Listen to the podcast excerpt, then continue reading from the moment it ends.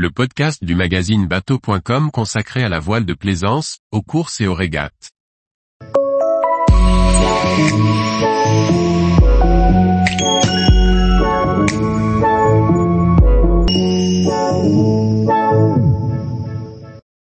Liberty Kite, on a testé le cerf-volant de secours sur un semi-rigide. Par Briag Merlet.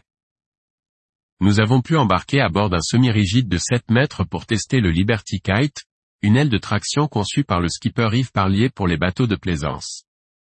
Une solution simple de mise en œuvre que nous vous détaillons.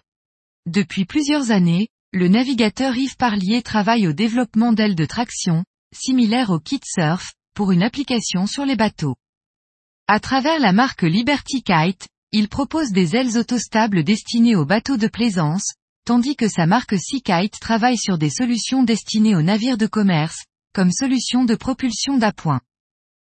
Dans la plaisance, l'entreprise vise à la fois les voiliers pour un usage d'urgence en cas de dématage et des unités à moteur comme source de propulsion d'appoint ou en cas de panne.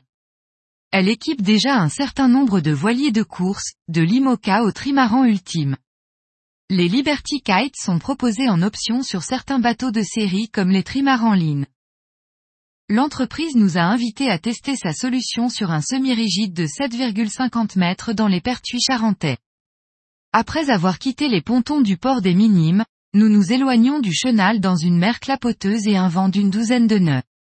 Il est temps de sortir notre aile de 20 mètres carrés, dont le petit sac et les 3 kilos seulement pourront trouver leur place sur n'importe quel bateau. Antoine de Chauffour nous explique rapidement le fonctionnement, basé sur deux lignes fixées l'une à l'arrière et l'autre à l'avant du bateau. L'aile est autostable. Il suffit de la régler pour que la ligne entre les deux points de tir soit le plus possible à 90 degrés du vent apparent. Ceux-ci doivent être distants de 5 mètres environ.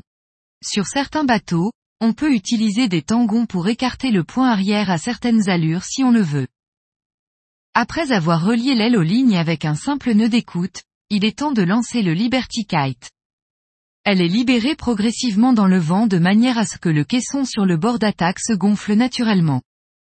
Celui-ci représente un tiers de la surface, complété par un tissu monopôt sur le reste.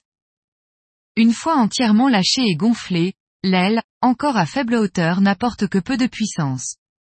Il faut désormais choquer progressivement les lignes avant et arrière. Plus l'aile est haute, plus elle sera performante. En créant des mouvements en S, ces mouvements dynamiques améliorent encore sa portance. L'aile en place, il est temps de voir les performances de la solution. Malgré le clapot, l'aile est bien stable et nous déhaille entre 2 et 3 nœuds, alors que le vent réel est autour de 12 nœuds. Liberty Kite indique que ses ailes décollent des 7 nœuds, et affiche de belles moyennes autour de 5 à 6 nœuds dans la plage idéale de 15 à 25 nœuds. Dans le cas de notre semi-rigide, quasiment dépourvu de surface anti-dérive, il faut se contenter des allures portantes. L'embase du moteur hors-bord suffit à diriger le bateau. Antoine de Chauffour souligne que sur d'autres bateaux, le panel d'usage est plus large. Sur un bateau à moteur, on se contente de rester entre 100 et 180 degrés du vent, mais sur un voilier, on peut remonter jusqu'à 55 degrés du vent réel. Pour éviter de mouiller l'aile, nous décidons de la ramener à bord à deux, en effectuant la manœuvre inverse du lancement, mais il est possible de la récupérer à la manière d'un spinnaker, en larguant l'un des deux bras. Une fois à bord, il suffit d'ouvrir les deux portes, en velcro pour dégonfler le bord d'attaque et ranger le tout dans son sac, en quelques minutes.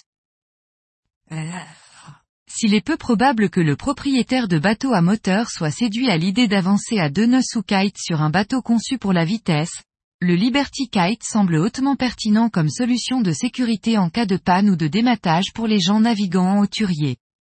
L'aile de 10 mètres carrés, privilégiée pour ses usages, est vendue 1490 euros achetés. L'entreprise propose aussi des solutions de location d'ailes pour le convoyage de bateaux endommagés. Tous les jours, retrouvez l'actualité nautique sur le site bateau.com.